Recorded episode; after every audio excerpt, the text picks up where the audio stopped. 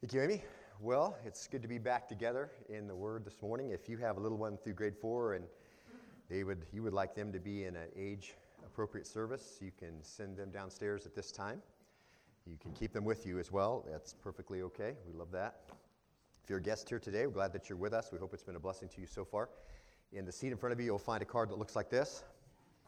If you would, before we're done, would you fill that out and just give that to me when, when, before you leave? Introduce yourself. I'd love to meet you. I get to know you a little bit. Thank you for being with us. This will acquaint you a little bit about uh, with what we do here. Also, let you know some of the things that information you can get from us to help you uh, learn more about Berean. Also, if you're a guest here today, on Wednesdays, 5:30 to 6:30, we have a fellowship dinner. We'd like you to come be our guest. It's normally $4 a head. Children four and under eat for free, but we'd love for you to be with us and at our uh, as complimentary tickets for you. See Ethan on the welcome table on the way out, and we'll make sure that we get that for you. Look at, if you would, chapter 15, God's plan for a healthy church. Study through the book of First and Second Corinthians, and really this uh, this section that we're uh, looking at, the reality of faith, the power of the gospel is an amazing section for me. It's been a joy to go back through it again. And of course, I appreciate the break that we had with where we had a number of, uh, we had a message concerning uh, Christmas and all of that right around the holiday as Christmas landed right on the 25th uh, and right on a Sunday. And then submission updates and then a great message from John Sando to think about, about fear and how to deal with fear last week. And so it's been a joy to be ministered to in that way. Ralph Waldo Emerson is noted as saying this If the constellations appeared only once in a thousand years, imagine what an exciting event it would be. But because they are there every night, we barely give them a look. The truth of that saying was brought home to me on Wednesday night, just this most recent Wednesday, as uh, we drove home from church and we got out of the car at, uh, at home. One of my sons pointed, pointed out and up and said, Look, Orion is right there, Dad. And um, I looked up, of course, and before that I hadn't looked up, and I thought to myself, really, it's been a while since I have. And I think the familiarity applies to the message of the cross as well. Vance Havner says it well in an article entitled Have You Lost the Wonder? He says, quote, It's easy to lose the wonder. The spirit of the age is against us. Iniquity abounds, and the love of many waxes cold. We know too much. We've tried all the thrills. A lot of religious activity today has lost the wonder. We engage in shop talk about men and methods and ministry, but we do not exult in the wonderful news that Christ died and rose again. It's there all the time. And so, my prayer is as we dive into this section, this next chapter, that, that really centers on squarely on the resurrection, that it really rejuvenates us in the wonder and the excitement that rightfully belong to the gospel. Now, as we work our way through this chapter, it's going to be broken up into some handholds so that you can kind of track along with us. Uh, the first section, which is the one we're in now, is the resurrection reality. That's the good news. The tomb is empty. That's verses 1 through 11.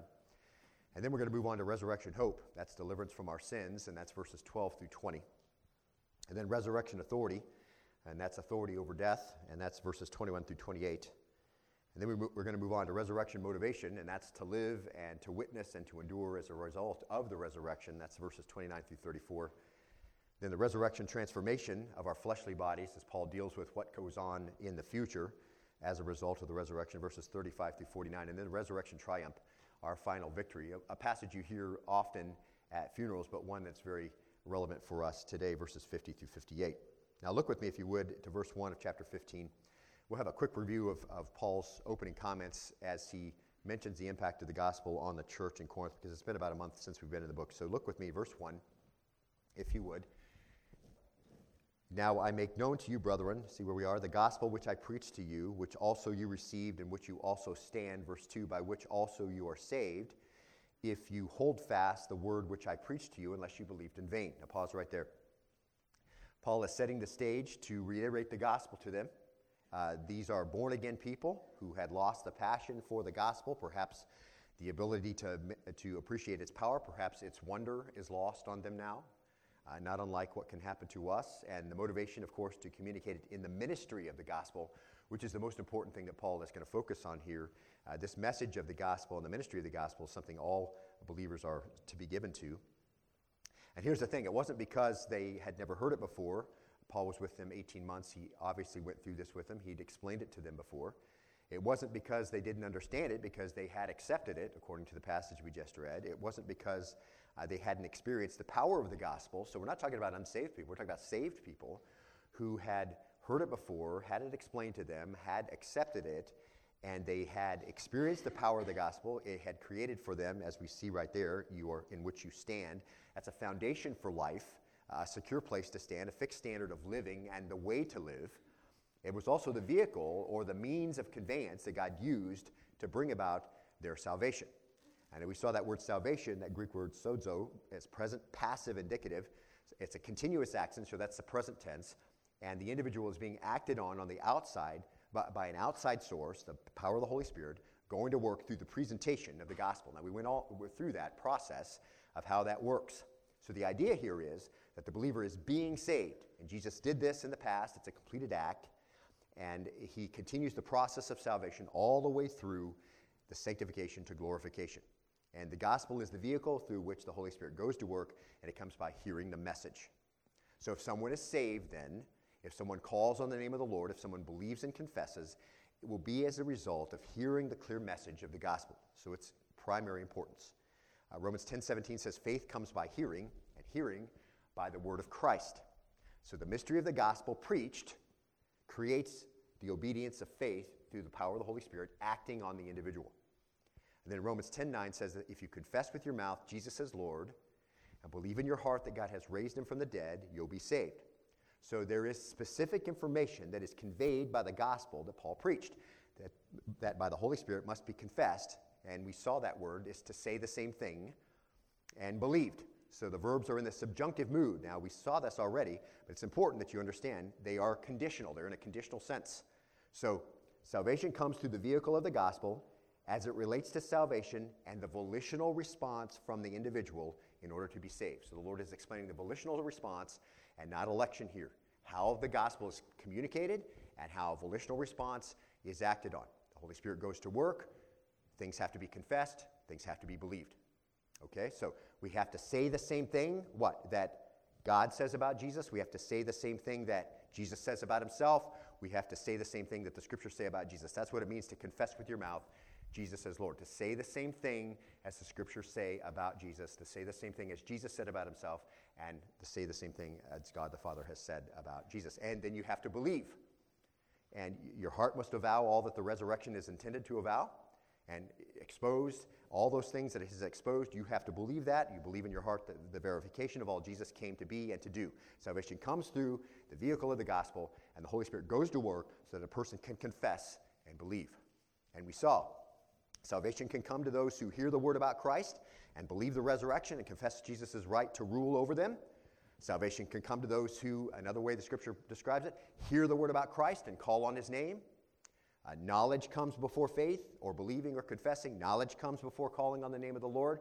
There's some facts that have to be delivered in the gospel. Paul boils them right down to the most important things, and that becomes a model then for us.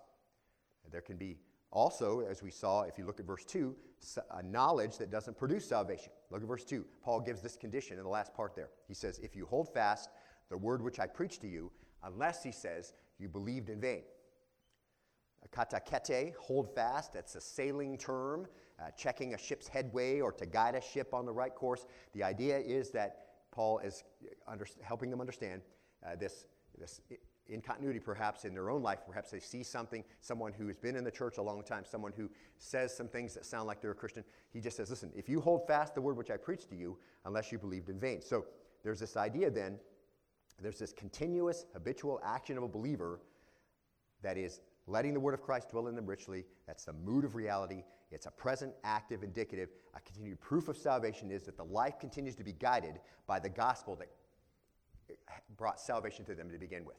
So it's not just a, an historical event that we're talking about. Oh, I came to receive Christ and I just live however I want. The gospel impacts you all the way through. And so Paul says that is that indicator. It sums up really what the scriptures teach us, and that is that if people profess to believe the gospel but haven't given or are not giving due consideration to what it implies and what it demands, they don't really trust Christ. They're not holding fast in the gospel. They weren't saved to begin with. And that's a common theme in the Word of God. And Paul comments here at the end of verse 2, and it just illustrates the common warning of disbelief. Paul says, unless you believed in vain. And how he explains that is, is he says, what you did was a fruitless act in the past, aorist, active, indicative. You, you believed at a point in the past in vain. You believed in a fruitless act. So, that's another way to say you believed for no purpose. And they received this information. So, what we can take away from that is this they received the information, but they were not willing then, if we say the same thing that we just got through saying, they received the information of the gospel, and perhaps you have some anecdotal evidence about this. You've given the gospel out, perhaps you've witnessed to a, a, a family member, perhaps a, a friend or, or an acquaintance or something. You give the gospel out, but they were not willing to say the same thing, or they didn't regard themselves as the gospel describes them. They believed the facts of the gospel, but thought that they were okay. They didn't really believe they were sick in their sin. And so then the Holy Spirit was not able to go to work there through the gospel because of that rejection. Men won't hold fast to the gospel because they love their sin. They don't want to come and have it exposed. Uh, they avoid or reject the gospel because it shines a bright light on the conviction of sin and those who are unwilling to say the same thing about Jesus that we see in the Word. So, though the saved now are the ones who are characterized by holding fast. The unsaved, those who are not holding fast and ha- do not appear to have an impact of the gospel in their life. And again, we looked at a number of examples of that important point, and we won't go through that again. The outworking of saving faith is holding fast, the outworking of saving faith is continuing in the faith firmly established and steadfast. And that can be recognized in the life, then, by recognizing his deity and living that way. So you're bringing yourself up under his authority, respecting his authority, fearing to disobey. That's very, very common scripture uh, references. To fear the Lord is the beginning of wisdom. To fear is the understanding that although you have this relationship with Him, that perfect love casts out fear, that at the very foundation of your relationship with Christ is what? A fear that He can deal with you however He wishes in relation to your sin, correct? Now, you should have that in your, that should be really the foundation, it's the bedrock. If you get through all the other stuff, if you're walking in a disobedient manner, Uh, in your mind, you should understand that the Lord has the right to deal with your sin any way He chooses. And he will do that to bring you back into a relationship, a close fellowship with him. But that fear is at the bottom.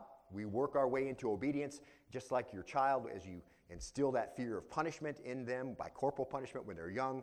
That produces, as they grow, a relationship of love and response and obedience to your word without having any more of that corporal punishment. But it starts there. It starts at that foundation. The Lord has the right to deal with your sin however He wishes. And so we're based in that. We have a, a respect of his authority and fearing to disobey, honoring his majesty and worthiness, and worshiping him in that way, giving yourself over to pure worship. I hope that you did that today. Regardless of how we may have messed up or interrupted that, I hope that your fellowship with the Lord through the hymns and through the musical singing and through the giving uh, in ministry, I hope that was a way that you worship the Lord in purity. Um, understanding his majesty, his worthiness, he's the one who's the source, and so you just give yourself to him in worship.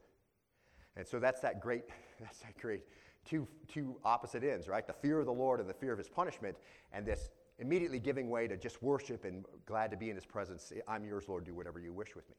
And so that's that wonderful uh, relationship that is holding fast to the gospel that came. And you submit to his sovereignty and you trust in his mercy for your deliverance and you hope in his resurrection. See, these are all, these are all symptoms of a right relationship with the Lord that work its way through the fabric of your life, surrendering to him as Lord as Savior. Because that's what he is, and his, he has that right. See. So, what's the powerful message? If believed, if confessed, produces life change. Look at verses 3 and 4. Paul says in verse 3 I delivered to you as of first importance what I also received that Christ died for our sins according to the Scriptures. Verse 4 and that he was buried and that he was raised on the third day according to the Scriptures. Stop right there. This is the fundamental set of facts upon which the church was established, especially the last part, and that he was raised on the third day according to the Scriptures. And as we noted, the whole chapter really expounds on that statement 58 verses that are just going to break that all apart and the impact that that has in every part of our life. Paul said earlier in his letter in 1 Corinthians 1:23, you remember, he says, "But we preach Christ crucified, to Jews a stumbling block, and to Gentiles foolishness." Verse 24, "But to those who are the called, both Jews and Greeks, Christ the power of God and the wisdom of God." So it's a stumbling block to the Jews, this resurrection of Jesus. It's foolishness to the Greeks, but to the redeemed, it's God's power and God's wisdom. And there's really no middle ground there, is there? It's when you, when you embrace the resurrection at salvation, you permanently place yourself in a place of ridicule. But Paul says that's precisely where the power wis- and wisdom of God are found, right there in the resurrection of Christ. And it really is the basics. It's fundamental, it's foundational, it's indispensable. The message is imperative.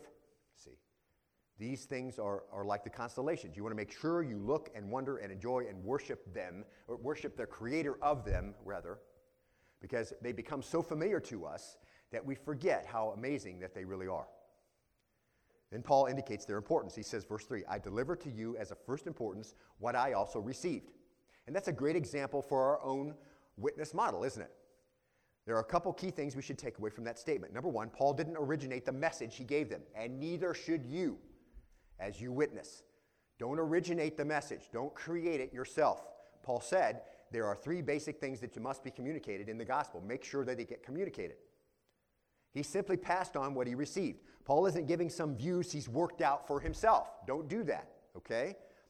He's passing on what's been told him. The main trip up for our own testimony is the fact that we weave in so much of our life history that the gospel really gets watered down or excluded. And Paul says, I gave you these things that I received, and they were of first importance. And people cannot be saved without believing this message. It's essential to the faith. So, in other words, if you don't communicate the cross, the death, and the resurrection of Christ, you don't have the right message. So, make sure that's communicated. And then here's the standard Christ died for our sins according to the scripture. You can copy these down in your notes if that's helpful for you. So, as you communicate this, these are some of the ways you're going to do that, okay? Jesus' title of Christ, which means anointed one or Messiah, that's his true identity. That's who he is. He's not just a good teacher, he's not just a you know, righteous person or whatever, somebody we look up to in the past or, or whatever it was, okay? Jesus is the Messiah. And it's also to say that his death was an atoning death. And that's to acknowledge your dependence on Jesus' death as the satisfaction of your sentence of death. To be saved, you have to say the same thing that the scriptures say. If you're saved, you'll say that he satisfied your sin debt. The cross is a good starting point the proper evaluation of everybody's goodness. See, if you're okay and I'm okay, then why did Jesus have to go to the cross? That's a very important point to make sure you get across because people evaluate themselves fairly well and they're very it's very easy to forget all of our bad points. I'm the same as you. When you give an evaluation of yourself, you usually slough off the stuff that's not that great and you put the other stuff forward. And we tend to do that too. So the cross is the right evaluation of everybody's goodness. So it's also to say that you know all men are sinful and that, that sin required death. A proper presentation of the gospel is going to draw the distinction that you are saying the same thing about your sin that the scriptures say, and then you'll know what you're worthy of, and that is what? Death. Okay? So that's an important starting point. And you're going to get to that in any number of ways. But this is a great example of our own witnessing model that we make sure that we communicate this very important point. Christ died for our sins according to the scripture. It has to do with identity, has to do with your worthiness, and it has to do with the substitution that occurred on the cross. Remember Acts 2:23? It says this, this man delivered over by the predetermined plan and foreknowledge of God, you nailed to a cross by the hands of godless men and put him to death. Here's the thing. To say this, Christ died for our sins according to the scripture, is to say that this was no afterthought, okay? The saving death of Christ was foretold long before in the scriptures. And Isaiah 53 certainly would be in Paul's mind here as he thinks about 700 years before Christ. The Lamb was foretold. He was going to come and he was going to be a substitution. And of course, you know, Acts 2.23 really makes it clear. Listen, either Jesus, either God planned this whole thing by his predetermined plan and the foreknowledge of God, nailed him to the cross to take your, to take your place, or this was a huge accident and Jesus wasn't supposed to be killed, and now every, the plan's all messed up and men just stepped in and murdered Jesus. Okay, now we know it's not that second one. Why? Because according to the scriptures, Christ died for our sins. Before the foundation of the world, First Peter says, he was slain. So, very important points to get across. And that really kind of flies in the face of the easy way that we approach our, our message, doesn't it? Is we kind of skip over these hard doctrinal things. But listen, and they're not going to understand any of this without the Holy Spirit going to work. But the Holy Spirit's not going to be able to go to work, beloved, until you give that message or they hear that message. It begins to go to work on the heart. Now, verse 4 and that he was buried. Now, proper presentation is going to have, uh, of the gospel, will point out some important distinctions. First, Jesus had truly died. And again, as was indicated in verse 3. If you're saying the same thing about Jesus that the scriptures say, then you'll know that Jesus had to be put to death for your sins. And I don't want to, I'm just not, I'm not trying to repeat myself for no reason, but they both overlap. So the wages of sin is death, Romans 6.23. It appears that according to the scriptures, it's implied here, just like it was actually said, Christ died for our sins according to the scriptures, and that he was buried, and you can see that's implied according to the scriptures. So Isaiah 53 certainly talks about his physical death, so it would be according to the scriptures. So it's not a stretch to say that. And that the burial then of Jesus, so this is another distinction, is an historical fact. Every gospel refer- refers to his burial, and the burial is consistent with the cultural precedents to take dead bodies down from the cross and bury them prior to nightfall, prior to the beginning of the Sabbath. And so we understand that it is a historical fact. Uh, the process was well known. Joseph of Arimathea, assisted by Nicodemus, laid Jesus in a borrowed tomb, and everybody knew where it was. And so Paul says, listen, this is part of the gospel. Christ died for our sins according to the scriptures, and that he was buried. And then this last wondrous part, verse four, uh, verse 4 and that he was raised on the third day according to the scriptures. And again, a proper presentation of the gospel is going to point out some very important distinctions here as well. That is to say, that the empty tomb is also a well known fact.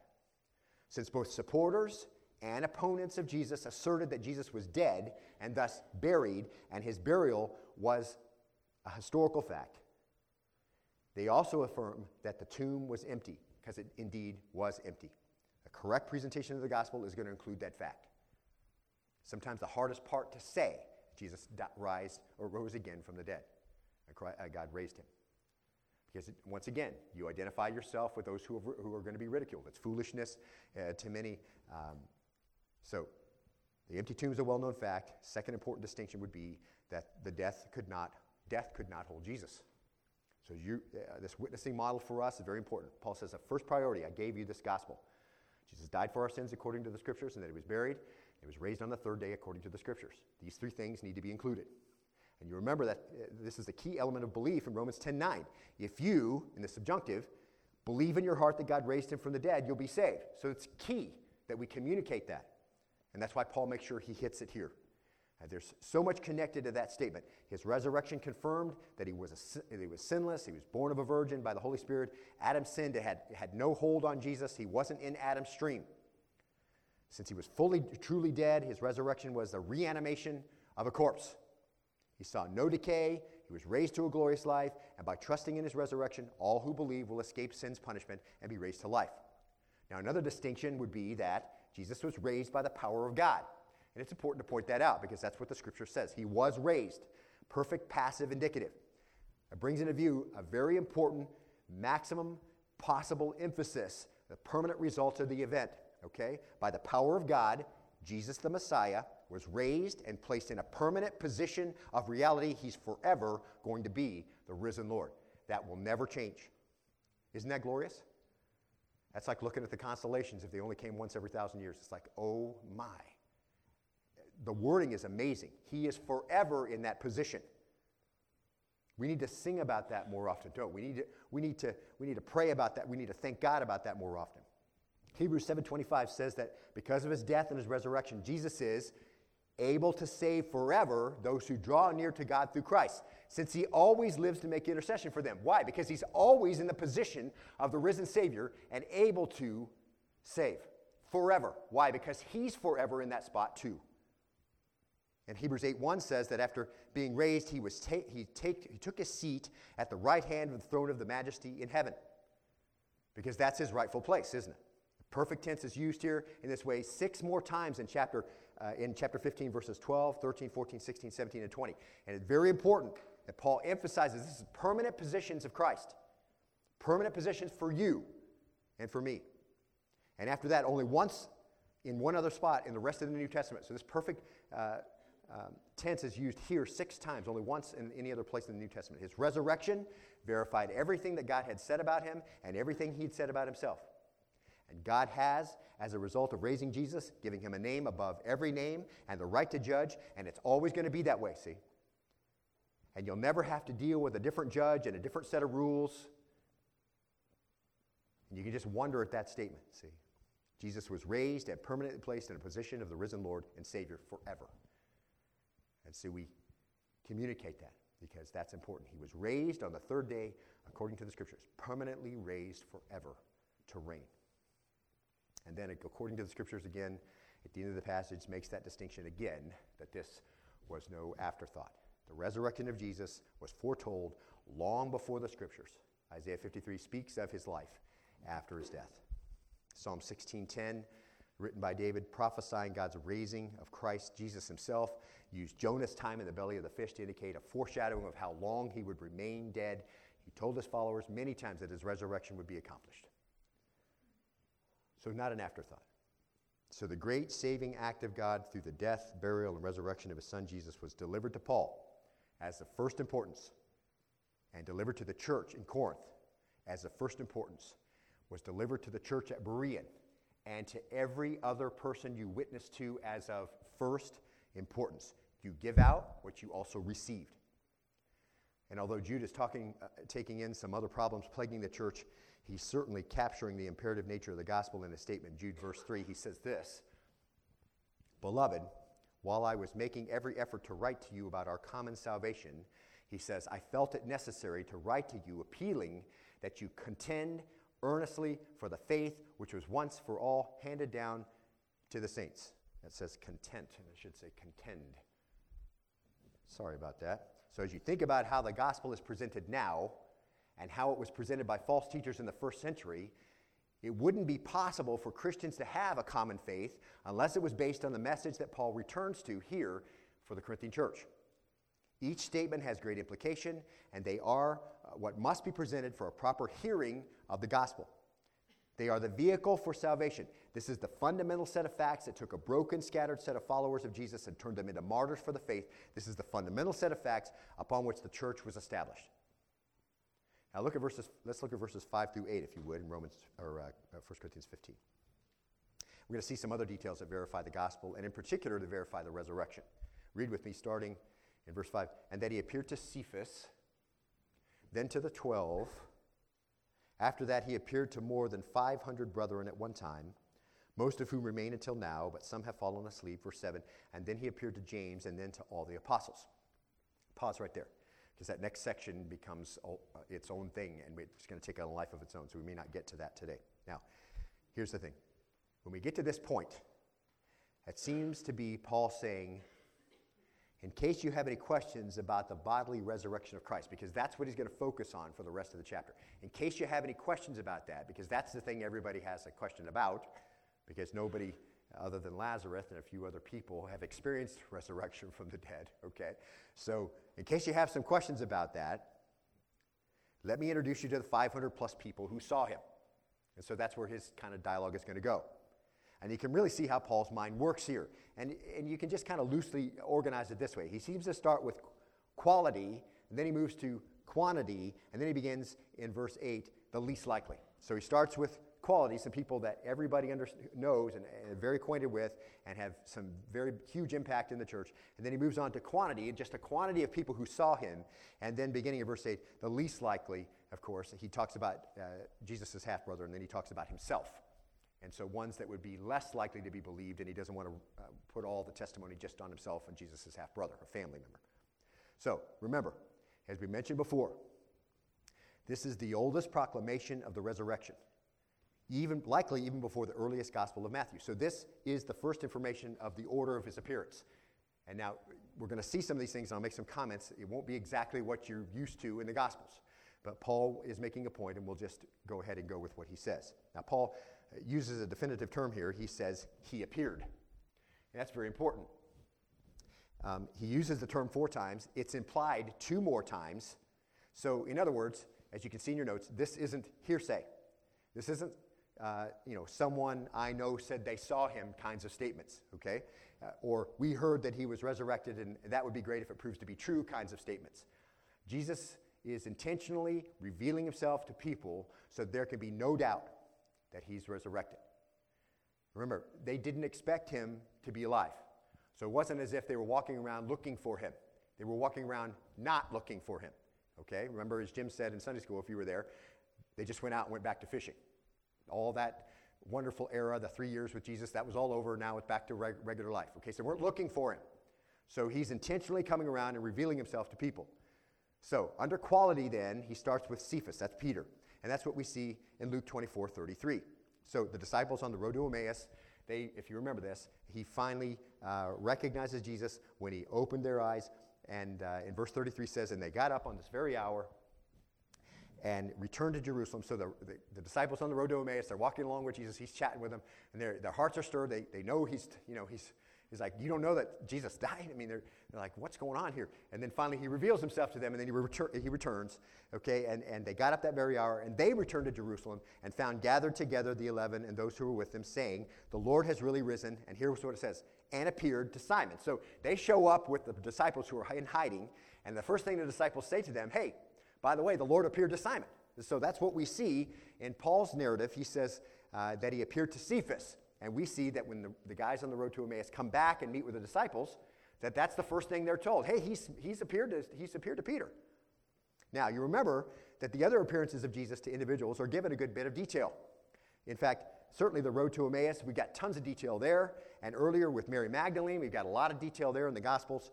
But this appearance to Peter by this time, which is already uh, well known to the disciples because Peter's there with them and obviously saying, Hey, I, I, talked to, I talked to the master. We don't get any details about that appearance, that, just that it occurred. We don't get to read about what got said. But we can imagine a little bit of what got said, can't we? Somewhere along the line, right after Jesus came out of the grave, he went right to Peter. Now, I'm not going to spend much time here because we don't have much time, but just because it's simply speculation and the narrative really is straightforward, he appeared to Peter, and that's enough. But maybe Peter is listed first because of the way his last interaction with Jesus had gone. You think? And this is really, I mean, as you think about Jesus and his personality as we understand it from the scriptures, this is very in line with what we would understand Jesus to do. Peter denies Jesus, then he goes out in what must have been nearly unbearable shame and emotional distress. He cries bitter tears of regret. I mean, he does exactly what Jesus said he's going to do. He denies Jesus three times. Jesus is there right when he needed, you know, right when he needed his followers to be with him. They're like distancing them, themselves from him. And Peter denies him three times. He goes out and he cries bitter tears. And his last memory of Jesus before his crucifixion was that he was more, he was, Peter was more concerned about saving his own skin than standing up for his master. That's his last thought, okay? And, and we can all relate to that, can't we? And you don't have to put up your hand. We understand that very well, don't we? We understand the fear of witnessing. We understand, we understand by our silence disowning Jesus when we should speak. We understand that very well. We'd rather not admit or not admit it, but we can relate well to Peter. So perhaps Jesus wanted to show love as a verb and demonstrate grace and forgiveness to Peter and just kind of start there. In Peter's mind, on resurrection morning, he can now never make up, make right what he did. As, as, as Jesus went to the cross and was put in the tomb, he can never make that right. And Luke 24 and John 20 both confirm that the women came to the tomb, found it empty, came back, told the disciples. Peter runs to the tomb. John runs to the tomb. John's a little faster, gets there before him. And maybe Jesus lists Peter first because he has the most credibility and, and he has the most impact on the early church through the first 12 chapters of Acts. Maybe that's why he talks to him first. Maybe he talks to him first because he just wants to show love and, and uh, demonstrate grace and forgiveness. And what a difference that appearance made in Peter's life. Peter was the one Jesus was looking at when he said in Matthew 16, 18, Upon this rock I'll build my church. You know, Peter's the small stone. He declared a foundational truth that Jesus was the Christ, Son of the living God. And perhaps he comes to Peter because that foundational truth that Peter embraced before anybody else is going to be this foundational truth that the church is going to be built on. And so maybe it's just because he wants to show love. Maybe it's because uh, he has the most credibility. Or maybe he's listed first of all the disciples because Peter understood something of what Jesus was doing early on and best. And so he goes to him. And so Jesus appears to Peter and affirms all that the Holy Spirit has already revealed to him earlier and that Jesus is the Messiah. And then this last part of verse 5, and, and with it we'll, we'll, we'll close for today. We have a missions moment. And then it says, he says this. He says to Cephas and then to the 12 at the end of verse 5. And between our passages from Luke 24 and John 20, it appears that we have that record that he appeared to the 12. And Luke 24, the disciples from the road are talking with the disciples who are hiding from the Jews, and Jesus appears to them. And John 20, verse 19, Jesus is recorded to have appeared to his disciples shortly after interacting with Mary and likely uh, with Peter, as we just saw, because he had John, he and John had run to the tomb after hearing the stone was rolled away. So the appearances are, are general terms. We don't know why the women aren't mentioned here Uh, we, we, and we know that Thomas wasn't there the first time Jesus visited his disciples behind closed doors. But the issue here really is the quality and credibility of this testament that, listen, if you have some questions about whether Jesus was bodily resurrected, let me introduce you to 500 plus people who can affirm that indeed is the case. And he speaks to them in Luke 24 44, and here's what he says These are my words which I spoke to you while I was still with you, that all things which are written about me in the law of Moses and the prophets and the Psalms must be fulfilled. So he comes, he sees his disciples. Here's what he says verse 44, 45. Then he opened their minds to understand the scriptures. Verse 46, and he said to them, Thus it is written, that he, Christ, would suffer and rise again on the third day. There it is. What did, what did Paul say? I delivered to you of most importance what I also received. That Christ died according to the scriptures, he was buried, and he was raised on the third day according to the scriptures. He comes to his disciples. It's the very thing he tells them. All the prophets talked about this. Here I am. Here's what they said. Here's the important thing that you need to give out and that repentance for the forgiveness of sin would be proclaimed in his name to all nations, beginning from Jerusalem. You are witnesses of these things. See? And so 1 Corinthians 15 5 says that Jesus appeared to the 12, and he met with the disciples, and he explained the scriptures to them, and they became, eye, and they became witnesses. That's exactly who Paul is calling on and saying, Go talk to them. They saw Jesus alive. Everyone knew these guys. They're articulating the right theology, and out of that theology, the church is going to be born. They saw the living Christ back from the dead, and they were transformed because of that experience. And Paul, Paul affirms to the Corinthian church that Jesus' resurrection is not some cleverly devised tale. These guys saw him, Cephas saw him. And we can look at some of the reasons, perhaps, of the order, but the narrative is clear, and we understand that the Gospels back it up. We understand exactly what occurred and what Paul is trying to accomplish here. The three things have to be mentioned. And these other things, he says, in case you're wondering, there was 500 plus people that saw him alive. 1 Corinthians 1.17, Paul says this. He shows his, the main emphasis of his ministry. For Christ did not send me to baptize, but to preach the gospel. What is it? Christ died for our sins according to the scriptures, and that he was buried, that he was raised on the third day according to the scriptures. So Christ did not send me to baptize, but to preach the gospel, not in cleverness of speech. So you're not creating things on your own and adding a whole bunch of other stuff in there. Why? Then the cross of Christ would be made void. So it gets buried in all the other stuff. Paul says, I delivered to you what I received. I didn't make this up. This isn't hearsay. I got it. I gave it straight to you. I didn't add or interject anything of my own. The gospel is the power for salvation to all who believe the Jew first and also the Greek. So, whatever ministry you're involved in, beloved, whatever parachurch ministries you're involved in, make sure you evaluate what they say the gospel is. And if it isn't this, then it isn't, it doesn't have the power that it needs to have. Okay? It's just right what it comes down to, Paul says. This is a first priority. Peter follows that up, 2 Peter 1.16, he says this. For we did, here's the first one listed in, in 1 Corinthians 15, that Jesus revealed himself to. For we did not follow cleverly devised tales when we made known to you the power and coming of our Lord Jesus Christ, but we were, catch this, eyewitnesses of his majesty. So Peter just says it straight up. Listen, we saw him. You may think I'm stupid. You may think I'm a fool. Whatever you may think of me, this is it. I didn't make this up. Paul says, I delivered to you exactly what I received. Christ died on the cross according to the scriptures, that he was buried and raised again according to the scriptures on the third day. So Paul starts with these guys. And he wants to give people every reason to believe, every verification. So he starts with some very well known people. They saw him alive. They know it's hard to believe, but it's verifiable even 30 plus years later to the carnal Corinthian congregation that they can go look these people up and, and talk to them. So, beloved, as we, as we close, and I'd like to go further because there's just so much, it's so much fun. Don't lose the wonder, don't lose the power. You can't be too familiar with those truths. They are the ones that need to be communicated. You want to have, you want to have success in the planting of seed of the gospel, make sure it is the gospel so that people can evaluate their own true worth in relation to what Christ had to do. That's the biggest obstacle in today's world that everybody's good, everybody's decent, I'm a decent person. Listen, we have to overcome all of that, and we do that just by very simply giving out the gospel. Work it into your testimony that it becomes the prominent thing that gets communicated. Don't obscure it with a whole bunch of other things and, and uh, cleverness of speech. That's not it, okay? There may be places for you to have proofs and, and interject them.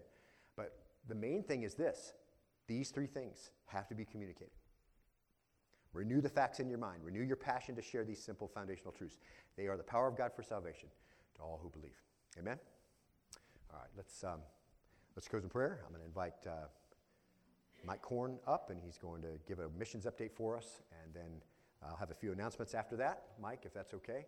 And I think John has an announcement as well. So let's do, let's do John, you'll come after Mike. Let me, let me close in prayer. Lord, we thank you today for uh, an opportunity to be in your word. Thank you for the clear message of the gospel. Thank you for renewing in our mind, refreshing us in what it really is. Thank you for the desire that you have through Paul, carried along by the Holy Spirit, to give us every reason to believe. Witnesses, clearly described. Lord, we thank you for the power. You do it by, you go to work by your Holy Spirit, this vehicle, which is the gospel, and you draw them into yourself. I pray that we'll be a church that does this. We've embraced the Great Commission. Thank you today, too, for this day that we remember the sanctity of life that you've created. Lord, help us to have correct thoughts concerning this, to not be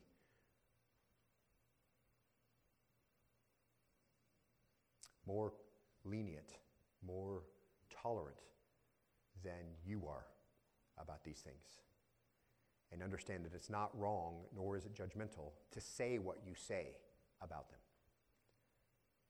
Whether we're rejected, whether we're ridiculed, really matters very little. The fact that we give your truth out and make clear what the way is is most important.